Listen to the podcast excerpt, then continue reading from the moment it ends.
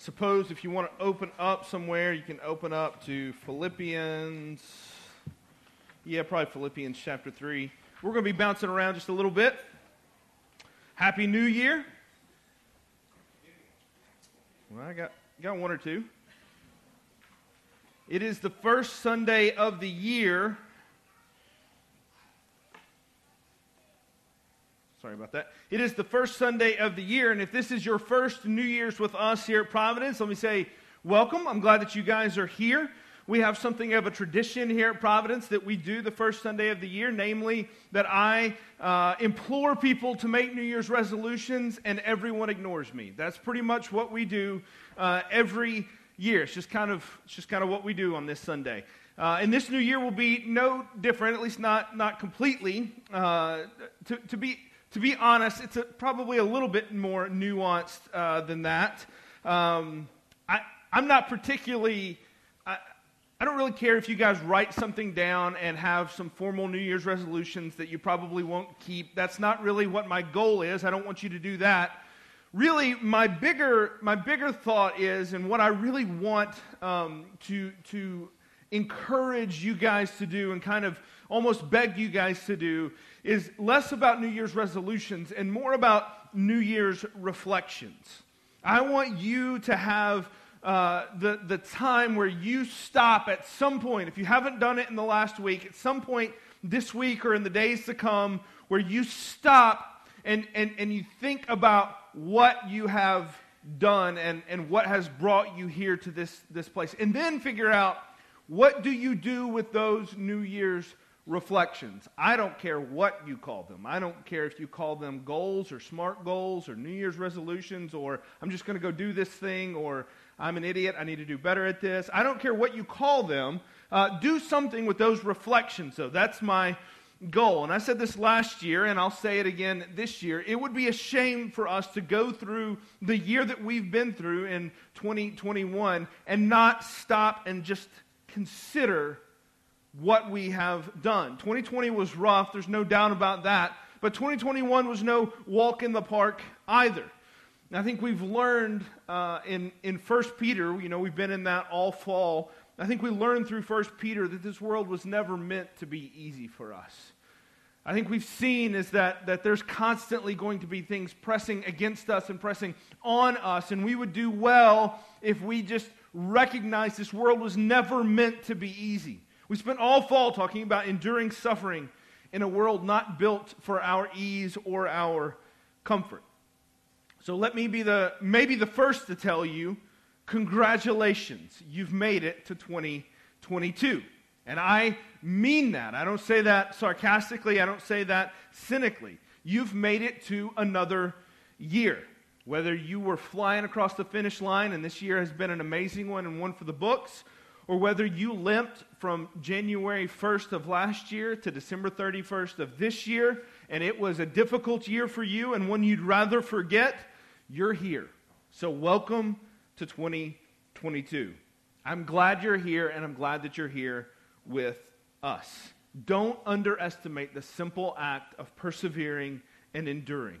That is a grace that God has given us, and we should not overlook it. That being said, uh, some of you guys might feel like as we go into this new year, contestant that I saw on uh, Jeopardy, I don't know, it's a day or two ago. We were watching with my with my family, and you know the, the personal story portion of the show. The guy said that he had uh, he had gotten up early to go with a friend hiking, and they were going to hike across the Yosemite Valley, 18 mile hike. And the goal was to walk across the Yosemite Valley, get to the other side, and whenever they got there, they were going to catch the shuttle bus back to their car on the other side.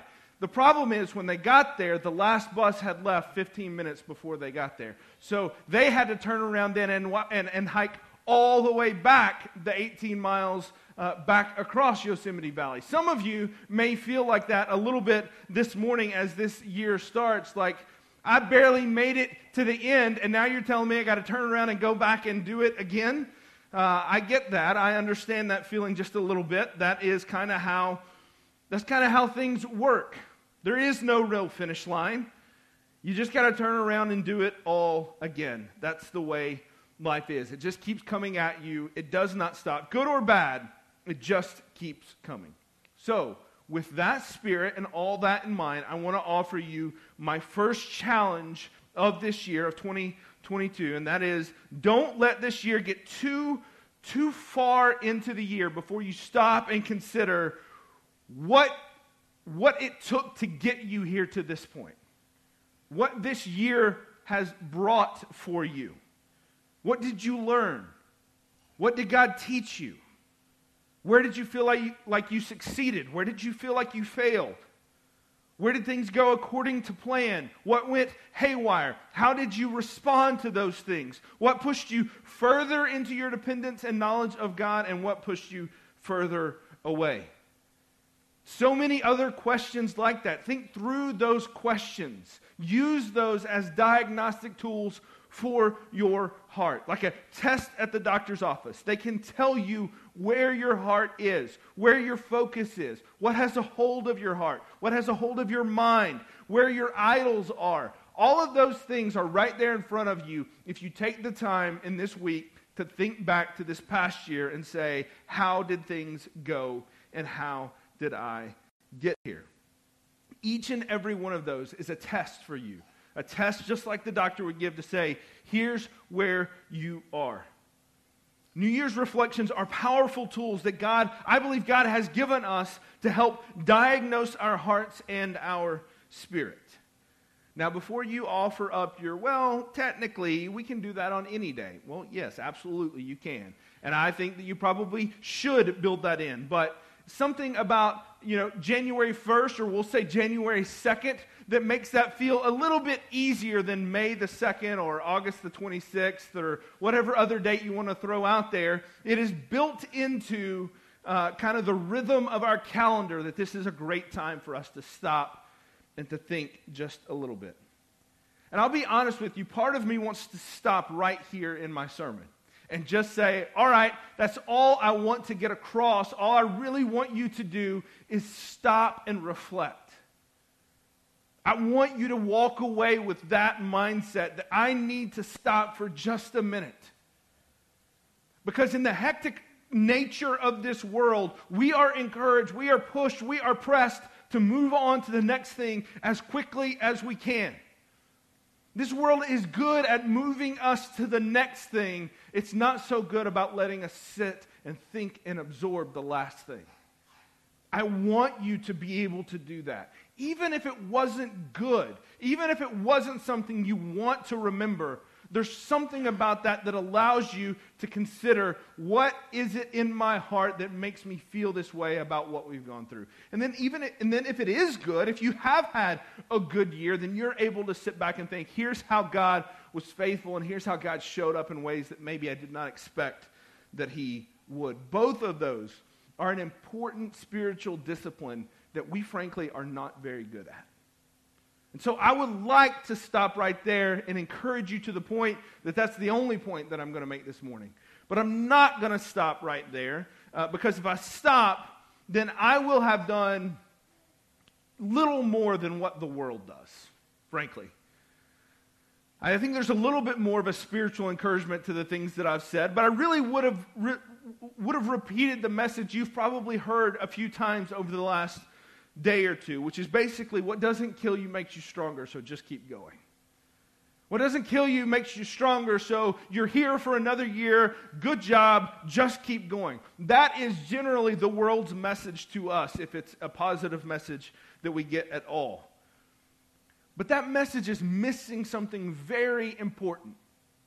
And so, what I want to do is, I want to take that exhortation that I've given you to stop and reflect and then I want to say, here's what you do with those reflections. And I want to add what the world does not, which is the gospel. You see, the gospel changes the way we approach New Year's as Christians. It changes our New Year's reflections. Listen to how Paul says it in Philippians chapter 3. He says, But whatever gain I had, I counted as loss for the sake of Christ. Indeed, I count everything as loss because of the surpassing worth of knowing Christ Jesus my Lord. For his sake I have suffered the loss of all things and count them as rubbish in order that I may gain Christ. And he skip, skip down a couple of verses. He says, Not that I have already obtained this or am already per- perfect, but I press on to make it my own because Christ Jesus has made me his own.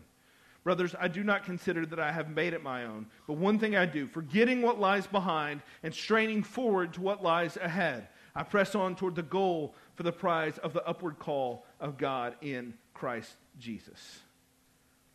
So while New Year's reflections are good and helpful, and I think right, as Christians, we have something far better to offer in the midst of those reflections. Because while our past may be a valuable teaching tool, our past does not define us. Our past, our past is not who we are. The gospel is the promise that no matter where we've been, no matter what we've done, that's good or bad, no matter how good you think you are or how bad you think you are, no matter how successful you think you are, no matter how big a failure you think you are, no matter what you think about your past or how you got here, what the Bible teaches us, what the gospel teaches us, is that no matter how, much, how prosperous we are or how much suffering we've endured, none of those things define us. Your rule following and your goodness does not define you before God. Your failures and your sin does not define you before God if you are in Christ. Our past may teach us, but it does not define us in Christ. Paul says, I press on to make it my own because Christ Jesus has made me his own. And that reality that we press on, we move forward because of what Christ has done for us, changes the way we look at our past and the way we then move forward into our future. You see, this is what God does. This is what God does. It's one of the main themes in Scripture. God is about doing and creating new things. And all I'm going to do for the rest of our time here this morning, I'm going to, I'm, I'm going to very quickly kind of walk through different times in the Bible I say walk through, I'm going to kind of run through some different times in the, in the Bible where God did just that. He made all things new. But before I do that, I want to back up and I just want to encourage you again. This does not mean there's not value in a New Year's reflection and looking back on how we got here. There is value in that. It just doesn't simply define who we are because we have a better and a more abiding truth. In Genesis 1, God creates the world and humanity. He hands dominion over, uh, of earth over to Adam and Eve only to see them fail and stumble. What does God do in that point? He does something new. He shows them grace. He offers them hope. Yes, they're cast out of the garden, but their past will not be the only thing that becomes true about them. God does something new. You fast forward, and I'm not even coming close to touching all the times this happens in Scripture. This is a repeated theme over and over in Scripture, in microcosm, in individuals' lives, and then in big macro ways, in the ways that he walks through things. Abram was a simple man, living in Ur, minding his own business when God comes to him and tells him, I'm about to do something new through you, Abraham. You've never seen anything like this. You're old. You're content in your way of life. You're without a child. You have no one to inherit all of your wealth and everything that you have. You have none of those things, but I'm about to do something new. I'm going to turn your offspring into a great nation, more than you can even begin to count your name won't be Abram, it will now be Abraham. And it doesn't matter where you've been or where you're from, because I'm in the business of doing something new, and I've chosen to do it through you and through your offspring. He goes to Moses and he says, You're a shepherd hiding in Midian, ashamed of your failures. You think this is your lot in life. You think this is where you will be until you die. But Moses, I'm about to do something new, and I'm going to use you to do it. I'm sending you back to Egypt. And this time, where you failed before, you will see success because I am with you. And whenever you leave Egypt this next time, you're going to bring your people, Israel, back with you. It doesn't matter who you are or what you've done or what your past says about you. Doesn't matter how you failed before. Doesn't matter how many times you've messed this up. None of those are reasons for you to doubt me because I'm about to do something new and I'm going to use you to do it. Your past is irrelevant. All that matters is I'm about to do something new. Israel has anointed its first king. Saul has taken the throne, but things don't go exactly how God had instructed them to go. He sends out Samuel and he says, Go find a new king that will take Saul's place. And the assumption is that they want one like the old one, tall and strong and built to lead. And God instructs Samuel to find the small, forgotten shepherd out in the field, the least likely to be named a king. He says, I'm about to do something new. I'm going to anoint the king, anoint the king that I want. And it's not like the other one. And it's not like the one that you would pick. And it's not like the one that defines everything else that you think about what leadership should be. I want the young, the small, the weak David out in the field. I'm about to do something new. It doesn't matter what he's done, it doesn't matter what he's like. What matters is what I'm about to do. I'm doing something new. Fast forward in the history of Israel, they are in exile. God speaks through the prophet Isaiah, and he tells his people that they have read about the Exodus in the past. They've seen how God has done things in the past, but, but now, in the midst of their exile, they need to prepare because he's about to do something new with them. This is Isaiah chapter 43, verse 18. God says through Isaiah, Remember not the former things, nor consider the things of old. Behold, I am doing a new thing. Now it springs forth. Do you not perceive it? I will make a way in the wilderness, I will make rivers in the desert. God says, I know that you have failed. I know that you have done everything you can to forego your inheritance and your birthright as my chosen people. I warned you not to do it, and you did it anyway. But that's all the past now. And I'm about to do something new. This exile won't be forever. This will not be how your story ends. I'm doing something new. Jeremiah, another prophet, shouting warnings at God's people, saying, Don't go here, don't do that. And they, they refuse to heed. They do not hear what it is that God is doing. God speaks through Jeremiah, and he says this in Jeremiah chapter 31. Chapter 31, verse 31 Behold, the days are coming, declares the Lord, when I will make a new covenant with the house of Israel and the house of Judah, not like the covenant that I made with their fathers on the day when I took them by the hand to bring them out of the land of Egypt. So, not the same as the one that he's done before. Not whenever they came out of Exodus, not whenever they even came out of exile. I'm about to make a new covenant. Not like the one that says, My covenant that they broke, though I was their husband, declares the Lord. For this is the covenant that I will make with the house of Israel after those days, declares the Lord. Here's the new covenant that I'm going to make. I will put my law within them, and I will write it on their hearts, and I will be their God, and they shall be my people.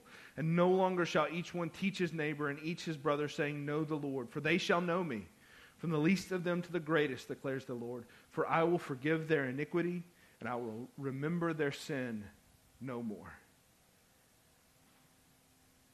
He tells them what he's told his people throughout history. In big, in, in big instances of national importance and in small little individual stories of people all throughout the Old Testament, he tells them that their past will not be the only part of their stories. Why? Because he's about to do something new.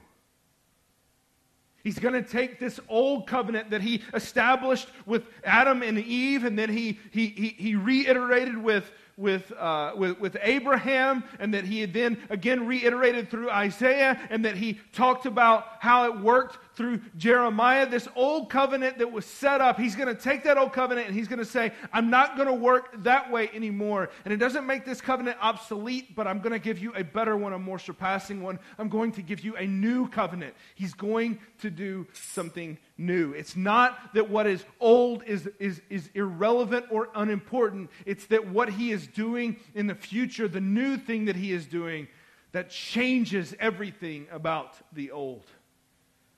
You move to the New Testament. You have the visit of the angels to the shepherds, to Mary, to Joseph, to John and Elizabeth, to what Chris read this morning. You have the Christmas story. The Christmas story is effectively God coming in a big way to very unexpected people and saying, I'm doing a new thing. You haven't heard from me, Israel, in hundreds of years. But that's not because you are a forgotten people. It's because I'm about to do something new through my people. That's part of what is happening in the Christmas story. It is God saying, I told you I would, and now I am. I made a promise, and now I'm keeping that promise. Oh, time and time again, we can go through the miracles that Jesus performed and the way that, that, that, Jesus taught the Pharisees. And he said, You've taught it this way, Pharisees, but you don't understand. God is doing a new thing. You've said you can't heal on the Sabbath, but God is doing a new thing. You said that you have to pray in this way or do these certain things, but I'm telling you, Pharisees, God is doing something in a very new and unexpected way. And then you move to the end of Jesus' life. And what do you find there? That even as Jesus prepares for the end of his life, he's doing something new. In Luke chapter 22, verse 17, it's the Last Supper. This is right just hours before his death says, And he took a cup, and when he had given thanks, he said, Take this and divide it among yourselves. For I tell you that from now on I will not drink of the fruit of the vine until the kingdom of God comes. And he took the bread, and when he had given thanks, he broke it and he gave it to them, saying, This, my, this is my body, which is given for you. Do this in remembrance of me. And likewise, the cup after they had eaten, saying, This cup that is poured out for you is the new covenant in my blood. He was doing something new. That's the story of Jesus' ministry. It's the story of his death. It's why we're going to take the Lord's Supper this morning on the first Sunday of the year to remind ourselves that whatever our past is, it is not what defines us. Because Jesus came and he said, I have a new covenant for you. My body will be broken. My blood will be spilt in order to, to ratify this covenant. But it is a new covenant. I am doing a new thing. And the good news for us today is that this new covenant that Jesus instituted is the same one that helps us today. It's the same one that we approach Christ under today. It's the same one that allows us to take our New Year's reflections that allows us to sit back and be honest about where we have failed, to be honest about where we have sinned, to be honest about where we have gone wrong and done the wrong thing, and say, This was true about me, but it is not true under the blood of Christ anymore. Because Christ is over me, my sin can be forgiven. Today, you can have a new start. I can have a new start. So we look to the past to learn from, to grow from, to embrace a story that has brought us here, but not a story that defines us on this day. God is doing something new today. Not because you've made some resolution to get more organized in your house. Not because you've made some resolution to be more disciplined even in a, your Bible reading. He's doing something new because the blood of Christ has, brought, has bought that for us. Listen to how Paul says it in 2 Corinthians. Therefore, if anyone is in Christ, he is a new creation. The old has passed away. Behold, the new has come. And this is from God who through Christ reconciled us to himself and gave us the ministry of reconciliation. So you see that? Just as Christ came on a mission of joy and then made us ambassadors of joy, that would be the last couple of sermons that we've gone through, the last couple of messages. Just as Christ came and made us, uh, uh, came on a mission of joy, made us ambassadors of joy, he also came on a ministry of reconciliation. Reconciliation based on the new thing that he is doing. And then it says that he has given us the ministry of reconciliation we now operate in a new truth that we are reconciled to God because of Christ. And that we now take that ministry, take that truth, take the beauty of that out into the world with us. He's doing a new thing. I don't know what this year holds for you guys.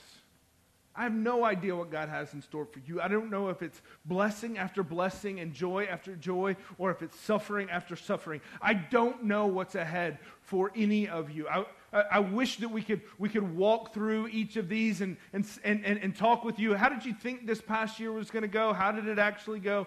I don't know what's ahead. But I know that what's behind doesn't have to define you.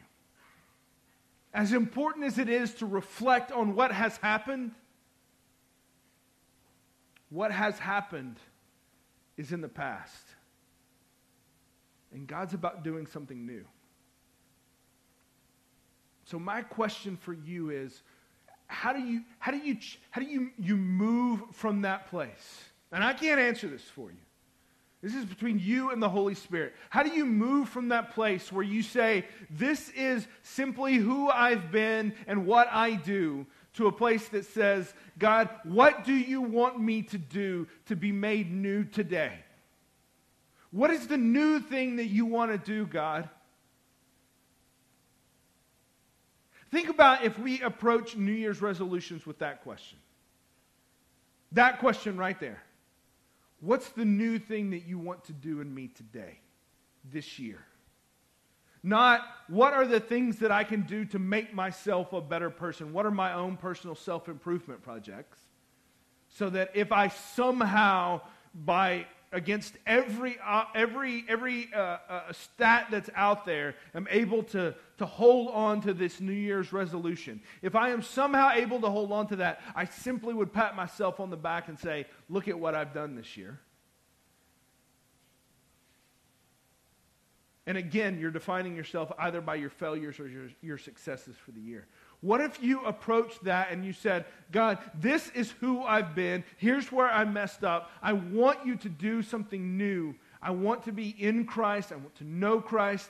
I want you to tell me, God, what is it that you want to do new in this year through me and in me?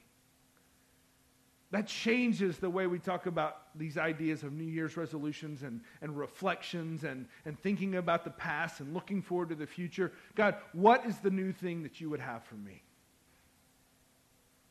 It's a totally different philosophy. Now, this isn't a matter of you just kind of white knuckling it, hanging on, and saying, I can do it, I can do it, I can do it until like February, and then you can't. Now, this is about this is all about how you say, God, I am trusting you to do a new thing. You, you, know that passage in Isaiah 43, the first one that I, that I read there, the one back in Isaiah 43 where he says, Remember not the former things of old, nor consider the things of old. Behold, I am doing a new thing. That's not Isaiah saying that. That is God saying that he is doing a new thing. That entire section of Scripture is couched in the great works of God. It is couched in what God has done. I think it's important for us to realize that God doesn't say, Behold, I am calling you to do a new thing, Israel. He says, Behold, I am doing a new thing, and I can do it because I am God, and I have the power to do it. I'm just bringing you along. Wouldn't you like to come along with me? That's what he's saying to you right now. Behold, I'm doing a new thing. You want to be a part? Because I'm inviting you to come along. And it's for your joy if you'll come along. Will it be easy? Probably not. Will it go the way you think it will? Almost certainly not. But it will be for your joy, and it will be a new thing. God says, I know, I know what is ahead for you. And I know what you can be a part of. And I'm inviting you to come along.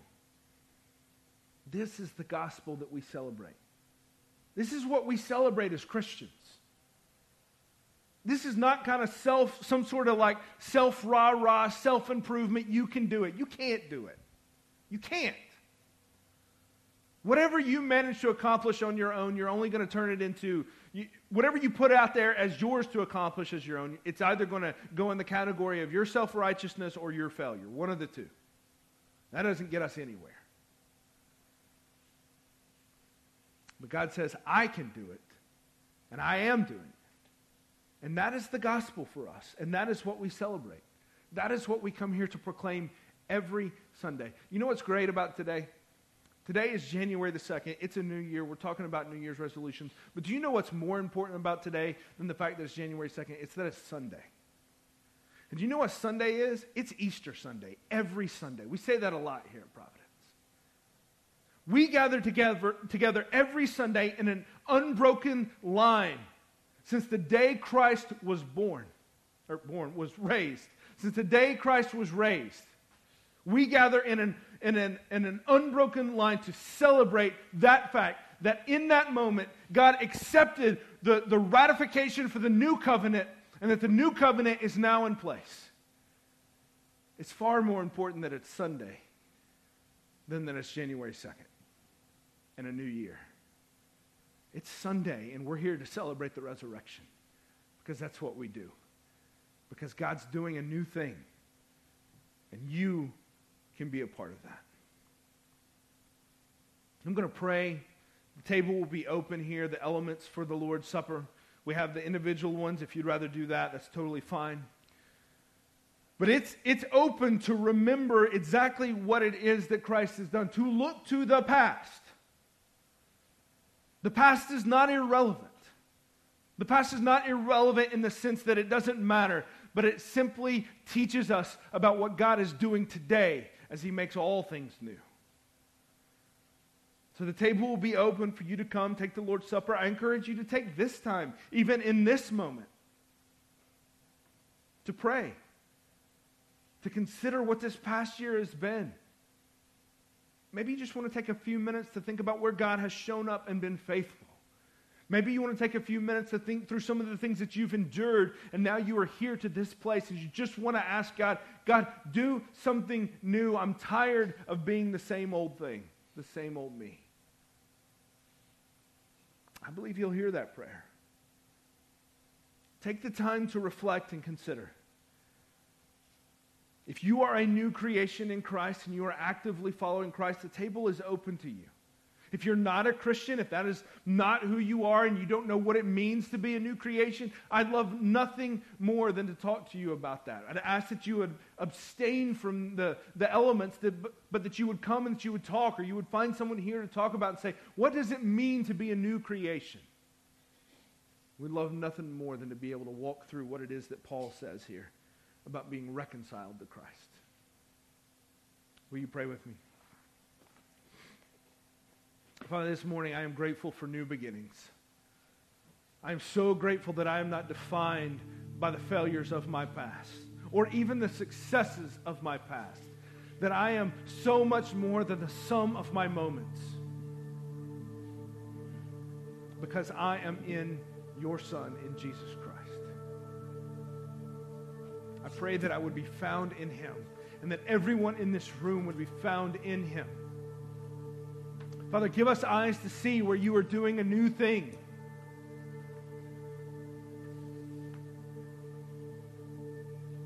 And may we celebrate on this Sunday morning the beauty of a new creation and a risen Jesus. It's in Christ's name we pray. Amen. The tables are open.